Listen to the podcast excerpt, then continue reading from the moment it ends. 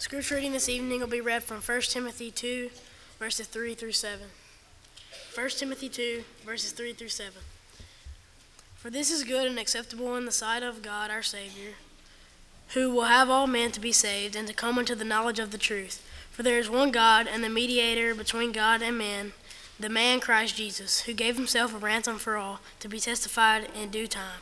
Whereunto I am ordained a preacher and an apostle. I speak the truth in Christ, and lie not, a teacher of the Gentiles in faith and variety. We are grateful for the opportunity to be back again tonight. We're very thankful for the privilege that we have of being together as God's people. I appreciate Austin reading our scripture tonight, and I look forward one day to hearing Austin preach on a regular basis. I think Austin and Cameron, and we've got a lot of young men here that I believe could be great gospel preachers. Tanner, I don't mean to overlook anybody. Uh, we've just got so many, many young men. Danton, every time I look up, I see somebody else. And then I think about all, all of our young ladies and the great spirit that they have and what a great example they are to both young and old alike. We are blessed with a great group of people here. We have a great congregation, we have a great eldership. We have great families, and I really believe that we can do great things together as we strive to serve the Lord in this community. We're going to be looking at 1 Timothy chapter 2 tonight in our study, and we're going to be talking about responding to a gracious God. Over and over again, we find numerous appeals in Scripture for us to live for God. God is interested in us, and God has graciously devised a plan whereby you and I can enjoy privileges such as fellowship.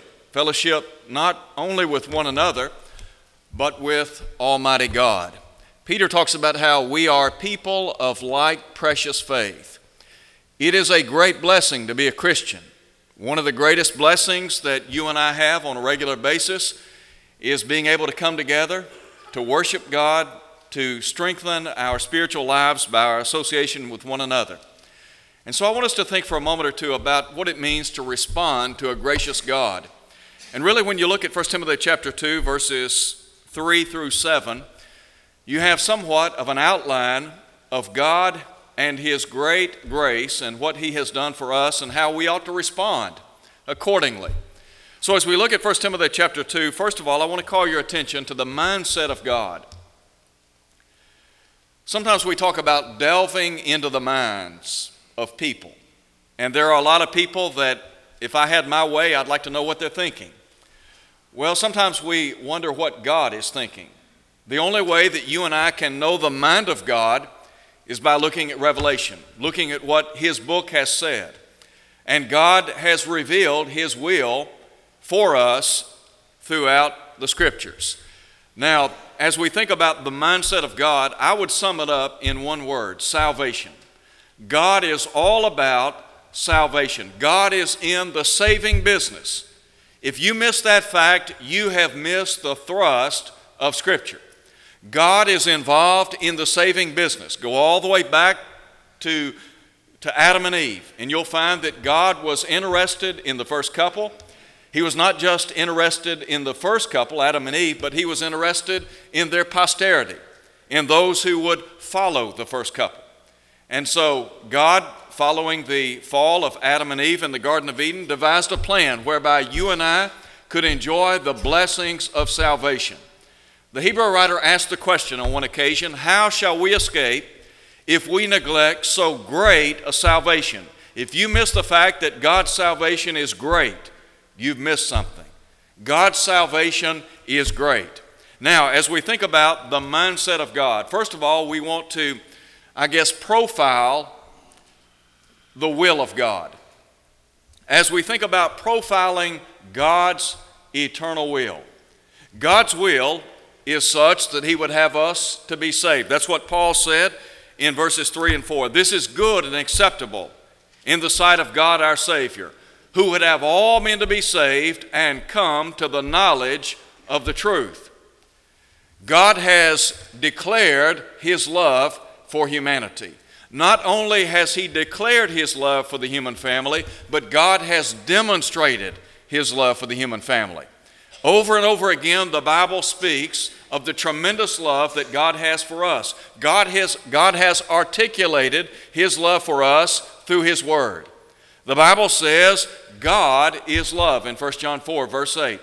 In 1 John 4, verse 19, John said we love him because he first loved us. The Bible also says, For God so loved the world. Again, we talk about the love of God and God verbalizing his love for us. In Ephesians chapter 2 at verse 4, again, the Apostle Paul, in writing by inspiration, said, But God, who is rich in mercy, for the great love wherewith he has loved us, even when we were dead in sins, has made us alive together with Christ. By grace are you saved. And so God has verbalized his love for us, he has declared his love for man. But then he has demonstrated his love for man. You know, sometimes we talk about how talk is cheap, and it is cheap in many instances. Well, God didn't just declare his love for us, God demonstrated his love for us. How did he do that? By sending his only begotten Son into the world so that we might live through him. In John 3, verse 16, the Bible again says, For God so loved the world that he gave his only begotten Son, that whosoever believeth in him should not perish, but have everlasting life. Paul would say in Romans chapter 8 that God, who spared not his own Son, but freely gave him up for us all, that is a demonstration of the love of God. John would say in 1 John chapter 4, Herein is love, not that we love God, but that He loved us and sent His Son to be the propitiation for our sins. And then Paul in Romans chapter 5, verse 8 But God commendeth His own love toward us, in that while we were yet sinners, Christ died for us. Do not ever let anyone tell you God does not care about you. Do not ever let anyone tell you that God has not demonstrated His love for you. God is deeply concerned about the human family. And I think you can go back to the Old Testament and you can see God laying the groundwork for the coming of the Messiah. When you read of that angel of God speaking to Joseph in a dream in Matthew chapter 1 and saying unto Joseph, the earthly father of Jesus, that Mary would bring forth a son, his name would be called Jesus, and the angel said, It is he that shall save his people from their sins. That is God demonstrating his love for us. He did it by sending His Son. But then we think about the power of God's Word. Now, what is the power of God's Word? Well, there are a couple of things here. First of all, we need to see the basis for our faith. What is it that brings about faith in the lives of people? Listen again to what Paul said. Paul said that God would have all men to be saved and come to the knowledge of the truth. There is a correlation in our understanding the truth of God and our salvation. You and I, we cannot be saved without an understanding of what the Bible says. The Bible tells us in Romans chapter 10 verse 17, faith comes by hearing and hearing by the word of truth. Paul would say over and over again that truth is essential. Jesus himself underscored the essentiality of divine truth. In Ephesians chapter 3, Paul talks about how he received revelation from God. He said he took that revelation and wrote it down in a few words, whereby when we read, we may understand his knowledge in the mystery of Christ. Now, to the saints in Ephesus, Paul would say in Ephesians 1, verse 13, In whom you also believed, after that you heard the word of truth the gospel of your salvation. What's Paul saying there? He's saying you hear the word of God and then you come to you come to understand that truth and then what do you do? You respond accordingly. You respond to a gracious God in heaven. In Ephesians 5:17, Paul said, "Do not be unwise, but understand what the will of the Lord is." Why is it necessary for me to understand what God's will for me is? Well, the bottom line is this if I do not understand what God wants me to do as articulated in Scripture, then I have no hope of being saved. Because as Paul said, God would have all men to be saved. That's God's desire. Peter said in 2 Peter chapter 3 verse 9, God is not willing that any should perish, but that all should come to repentance. God wants you to be saved. God wants me to be saved. What's the means? What's the medium by which I'm going to be saved? It's the truth. It's the gospel. Paul would say in Romans chapter 1 verse 16, I'm not ashamed of the gospel, For it is the power of God unto salvation to everyone that believeth, to the Jew first, and also to the Greek. So we think about the basis for faith, or the basis of faith. But then I want you to consider with me the blessings of faith. Think for a moment about having the opportunity to hear the gospel. Sometimes I think we fail to understand what a privilege it is to hear the truth of Almighty God. We talk about what a blessing it is to hold in our hands the very word of the living God. There are people all across this globe that do not have access to the scriptures like you and I do. There are a lot of people in our world today, they would love to have a copy of the Bible. And yet, many of us have many copies of Scripture. Many of us have, probably have any number of Bibles laying around at home. Well, what about the truth? And what about the blessings of faith? What you and I have to do, we have to take this word, this book, this Bible, and we have to read it, study it, meditate upon it. We have to, we have to delve deeply into its contents. Because you see, the means by which God draws us is His Word. Jesus said in John chapter 6, It is written in the prophets, they shall all be taught by God. Every man, therefore, that hath heard and learned of the Father cometh unto me. So, here's what we do we take, we take what we hear, what we read, what we study, what we meditate upon in Scripture, and then we begin to form some conclusions.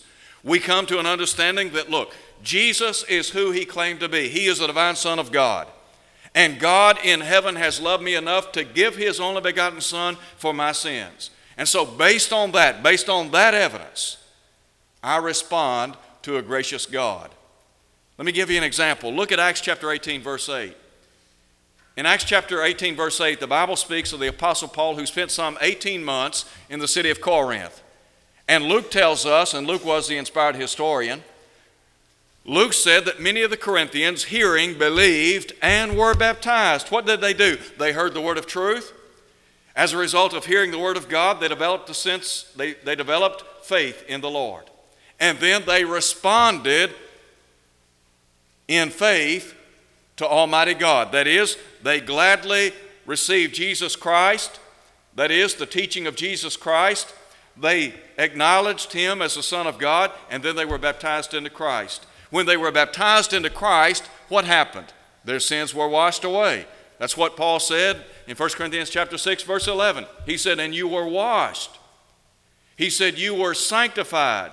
You were justified." Here were people that were made right by their obedience to the gospel. Now there's a second thing I want you to see in our study. We talk about the mindset of God. But then I want you to consider the mediator between us and God. That would be the Savior. Now, listen, if you would, to what Paul said. There is one God and one mediator between God and man, the man, Christ Jesus. First, we think about the mission of Jesus. What was the mission of Jesus? Well, the Bible tells us, look at verse 6. The Bible says that Jesus gave himself a ransom for all. Jesus gave himself a ransom, and I would underline or underscore that word all. You see, the Lord Jesus Christ is the one who has ransomed us from sin. Now, we talk about the Lord being the ransom price for our redemption. There are people in our world today that are familiar with the concept of a ransom and a ransom price. There are children that have been abducted. There are people, famous, some not so famous, that have been abducted.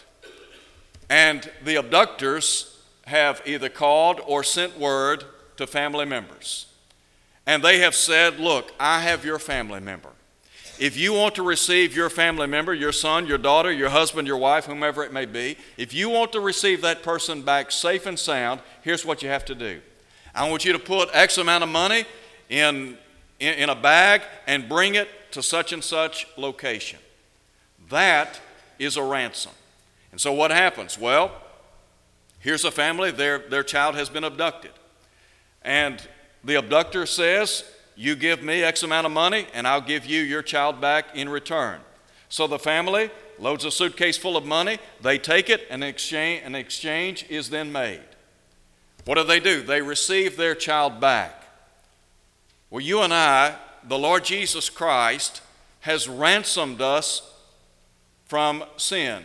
Listen to what Jesus said in Matthew chapter 20, verse 28. He said, The Son of Man came not to be ministered unto, but to minister and to give his life a ransom for sin. Paul would say in 2 Corinthians chapter 5, verse 21, Him who knew no sin, he became sin on our behalf, that we might become the righteousness of God in him. Now go back to the Garden of Eden and look at what the devil did to the human family. The devil deceived Mother Eve. Adam, he too was taken in transgression. They both sinned in the Garden of Eden. As a result of their sin, death came upon the human family. We talk about physical death, Romans 5, verse 12, and then also spiritual death. The fact that you and I, because of sin, are separated from Almighty God. That's why we have God's intervention and the unveiling of the promised seed in Genesis 3:15. But the devil, in a sense, took the human family hostage, didn't he? So, what was the ransom for the human family? It was God's only begotten Son. Jesus redeemed us, He bought us back. And so, you and I, we are, we are blessed because God in heaven thought enough of us to allow His Son to be the ransom price for sin and unrighteousness. Now, we talk about sin, and sometimes we, we think about sin, we talk about the problem of sin, the wages of sin, and so many times we think about sin and how it affects other people. Listen, the Bible says all of us have sinned. The Bible says all have sinned and come short of the glory of God. Paul would say there's none righteous, no, not one. Sin is the problem, and yet Jesus Christ intervened on our behalf. It's a personal thing. When you read the Bible, you need to understand that God had you in mind. Sometimes I think we, we talk about Scripture and we look at it from an abstract standpoint or vantage point. We need to understand that God had us in mind, that God loved us individually, that God sent His Son to die for my sins, as Paul would say in Galatians 2, verse 20. When Paul, in writing to the saints in Galatia, said, Christ loved me, He gave Himself for me. Put you in that place. That is, substitute your name for what Paul was saying there. And simply say that Christ loved me, He gave Himself for me. So, the mission of Jesus. But then I want you to also see the mediation of Jesus. Not only did Jesus ransom us from sin, but He has rescued us from sin. Now go back and look again at what Paul said in verse 5. He said, There's one God and one mediator between God and man, the man, Christ Jesus. Now, I think that there is emphasis here placed on the humanity of Christ. We talk about the pre incarnate Christ, that is, the fact that Christ existed before he took bodily form, and then the incarnate Christ. Christ was raised from the dead. We talk about his glorified state. He ascended to the Father's right hand. And having ascended to the Father's right hand, Jesus Christ ascended in that bodily form, in that glorified state. And I think to some extent it lends insight into the humanity of Christ and the fact that Jesus can identify with us. Why? Because he has been to planet Earth, he has seen what life is all about from the vantage point of human eyes, he has felt pain and sorrow and suffering, and yes, even death. He tasted of death for every man.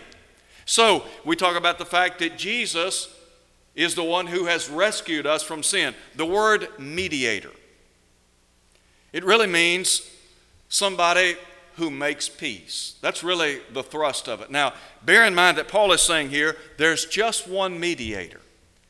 Now, there are some people that have the idea that there are a number of people mediating on our behalf. For example, Mary. Well, Paul said there's just one mediator. That mediator is Jesus Christ. He is the Son of God. So, I want you to think about it from this vantage point. God the Father is where? He's in heaven. Now, the Bible says in Isaiah 59, verses 1 and 2, that sin is what has separated us from our Father. Sin is what separates us from the Heavenly Father. Go back and look at the Old Testament and, and think about again the sin that occurred in the Garden of Eden and then the blight of sin down through the ages with regard to the human family. Men and women, they make choices. Sometimes those choices are good, sometimes they're bad. So, when men and women make poor choices and they sin and they fall short of the glory of God, what happens? Well, the Bible says they become estranged from God. So, here's God the Father, and God the Father is in heaven. What did He do? He sent Jesus to do what? To rescue us. Jesus came to earth. He came for the purpose of doing what? Of making peace of, of breaching that gap, if you please, of bringing about reconciliation. Here's God the Father in heaven. Here's mankind on earth. So Jesus comes to earth. What does he do? He comes to earth to make peace between us and God. And so in Ephesians chapter 2, Paul could talk about the state of those who are outside a covenant relationship with the Lord. He said they're without hope and without God in this world. Let me tell you what, if you're outside of Jesus Christ, if you haven't obeyed the gospel of Christ, you don't have one bit of hope. Not one bit of hope. Not only do you not have any hope, you're without God. You don't have God in the morning, you don't have God in the afternoon, you don't have God at night, you don't have Him through the night. You are without hope and without God in this world. But in verse 13, Paul said, But now, in Christ Jesus, you who were once far off are made nigh, brought near by the blood of Christ, for he is our peace, who has made both one and broken down the middle wall of partition. What did Jesus Christ do? He brought about peace between whom? Between God and man, between the Father and his creation. Paul said in Ephesians 2, verse 16, that Jesus reconciled both Jew and Gentile in one body unto God through the cross. And then he goes on to say he came and preached peace to those who were far off. Jesus came to rescue us. Now, there's a passage of scripture in 1 Peter chapter 3 verse 18 that I really believe sums this up. In 1 Peter 3:18, Peter said, "Christ also hath once suffered for sins, the just for the unjust, that he might bring us to God, being put to death in the flesh, made alive by the Spirit. So, what happened? Jesus came to earth, mankind alienated, separated, without hope. Jesus comes to earth. He comes to give himself as a ransom for sin and also to what? To rescue us to bring about reconciliation, to bring us together. Again, this, this idea of a mediator. A mediator is somebody who stands between two parties and literally does what? He brings them together. So you have God the Father in heaven, you have man on earth, and Jesus Christ standing between the two, and Jesus Christ is the one who has made it possible for us to enjoy a relationship with the Lord. As Peter said, He has brought us to God. He's redeemed us, He's reconciled us. He's redeemed us by what? By His blood. He's reconciled us where? In His body, Ephesians 2:16. So if you've been redeemed and you've been reconciled, what do you enjoy? You now enjoy fellowship with God the Father. As Christians, what do we have what do we have to bask in? The fact that we have fellowship with God the Father and Jesus Christ the Son. And in the context of that relationship, what do we enjoy? The blood of Christ availing on a daily basis in our lives. Now, the Bible talks about how Christ is our mediator. Not only is he our mediator, he also ever lives to make intercession for us. In Romans chapter 8, Paul said that Christ has been seated at the Father's right hand, and he ever lives to make intercession for us. Romans 8, verse 34. Christ is our mediator, He is our intercessor, and He's also our advocate. That means when you and I sin, when we fall short of the glory of God, we can come, we can, we can turn to God, we can acknowledge our faults, our shortcomings, we can ask for forgiveness, and, and Jesus Christ the Son will plead our case before the bar of heaven. And we can stand pure and just in His sight. Why? Because of the blood of Christ. So Christ is our mediator. He is our mediator. He is our intercessor and He is our advocate. And again, when you look at these terms and you look at what Christ is doing on our behalf, I think that it ought to give us encouragement.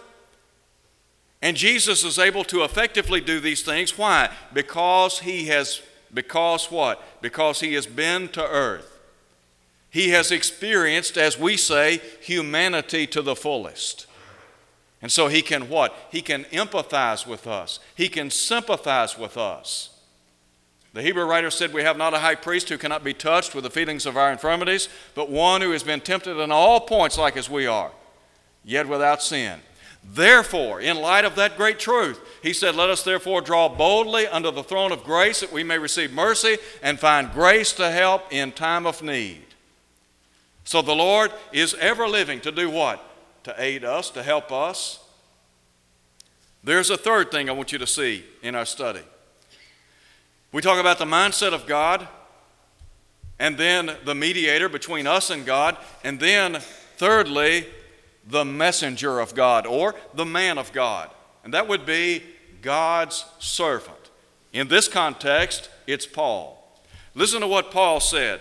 Go back again and look at verse 3. He said, This is good and acceptable in the sight of all men, or rather in the sight of God our Savior, who desires all men to be saved and come to the knowledge of the truth. There is one God and one mediator between God and man, the man Christ Jesus, who gave himself a ransom for all to be testified in due time, for which I was appointed a preacher and an apostle.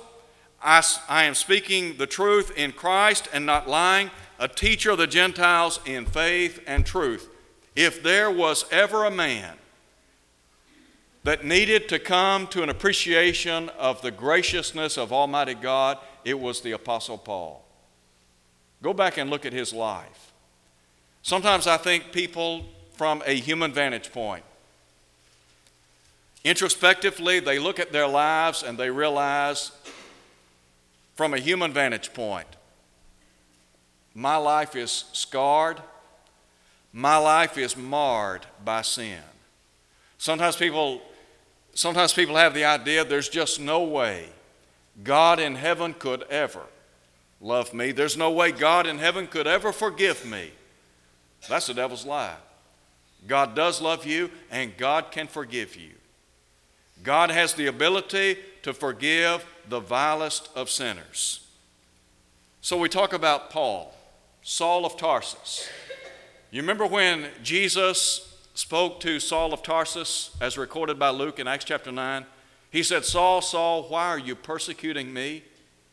Luke tells us that Saul made havoc of the church. Saul was intent on wrecking the body of Christ. He was, listen, he was destroying the church. He was persecuting Christians. He was, he was seeing to it that they were put to death when, when Stephen was put to death. Luke said, that Saul consented to his death. But now, in light of that, consider the conversion of Paul. Drop back and look at verse 12. Paul said, I thank Christ Jesus our Lord who has enabled me because he counted me faithful, putting me into the ministry, although I was formerly what? A blasphemer, a persecutor, and an insolent or haughty man. But he said, I obtained mercy because I did it ignorantly in unbelief. And the grace of our Lord was exceedingly abundant in faith and love which are in Christ Jesus. Now listen to verse 15. This is a faithful saying and worthy of all acceptance that Christ Jesus came into the world to save sinners, of whom I am chief. Saul of Tarsus, did you respond to the graciousness of Almighty God? The answer over and over again is a resounding yes. Saul of Tarsus was instructed by Ananias to arise and be baptized and wash away his sins. He did that. And God added him to the body of Christ. Now, we talk about his conversion, but think also of his commission. In Acts chapter 26, when Paul recounted his conversion story and his commission by the Lord Jesus Christ, he was instructed to go to the Gentiles and to do what? To open their eyes why? That they might turn from the power of darkness to light, from the power of Satan to God, that they might receive forgiveness and an inheritance among all them which are sanctified in me, as Jesus said in Acts chapter 26. Here is the Apostle Paul receiving a divine commission to do what? To preach the gospel. Now, here's the question what about his conviction? Was Paul a man of conviction? Now, we talk about responding to a gracious God. You and I, those of us who have obeyed the gospel, we have responded to a gracious God. We have been instructed, like Paul, to do what? To preach, to teach the gospel. Why? Because people are lost and dying in sin. So, we've been converted to Christ. We have a commission, that is the Great Commission. But then there is the conviction. Look again at what Paul said. He said, I was appointed a preacher, an apostle. I'm speaking the truth in Christ and not lying, a teacher of the Gentiles in faith and truth. Let me ask you this question was Paul, was he a man of conviction? The only way I know to say it is absolutely. Paul would say, For me to live is Christ. Paul's life was about whom? It was about Christ. Paul said that Christ would be magnified in his body, whether by life or by death. Let me tell you what, the Apostle Paul was all about reaching out to the lost. When you and I respond to a gracious God in heaven and we come to understand what the Lord has done for us and how He's blessed our lives, how do we respond? Here's how we respond we take this same message that Paul preached, that Peter preached, that the other apostles preached, that saints down through the ages have preached. We take this same message and we deliver it into the hearts of people around us. And when we do that, you know what happens? When it falls on honest and good hearts, it yields fruit. I want to close tonight by asking this question Have you obeyed the gospel of Christ? This is the last time that I'll be preaching in 2011. This is my last, this is my last sermon. I am, as others before me have said, I am a dying preacher speaking to dying people. Have you obeyed the gospel? Don't go too far and don't wait too late to respond to the gospel of Christ. The Lord willing, I'll have the opportunity and the privilege to preach the very first day of 2012. But I don't want you to leave here tonight if you're not a child of God. This morning we had people who responded to heaven's invitation. Brother D.O. White shared with me before we began tonight that there are two precious souls that are responding to heaven's invitation tonight one to be baptized and one to be restored. The statement or the statements that were made, they reflected back over what was said this morning and they realized they needed to make things right. I don't want you to leave this assembly tonight if you haven't obeyed the gospel. Because I believe that unless you obey the gospel of Jesus Christ, you will not be saved. And if you die before having obeyed the gospel, you'll be lost forevermore. And you don't want that. Jesus said, He that believeth and is baptized shall be saved, he that believeth not shall be condemned. If you're here tonight and you're not faithful to the cause of Christ, I, I would plead with you to come home this hour. Come back to a loving God who loves you, who wants you to be saved. The Bible again says God's not willing that any should perish, but that all should come to repentance. Maybe you need to repent tonight. Listen, we're happy to pray with you and for you, and we know God will abundantly pardon. We're begging you to come as we stand and sing tonight.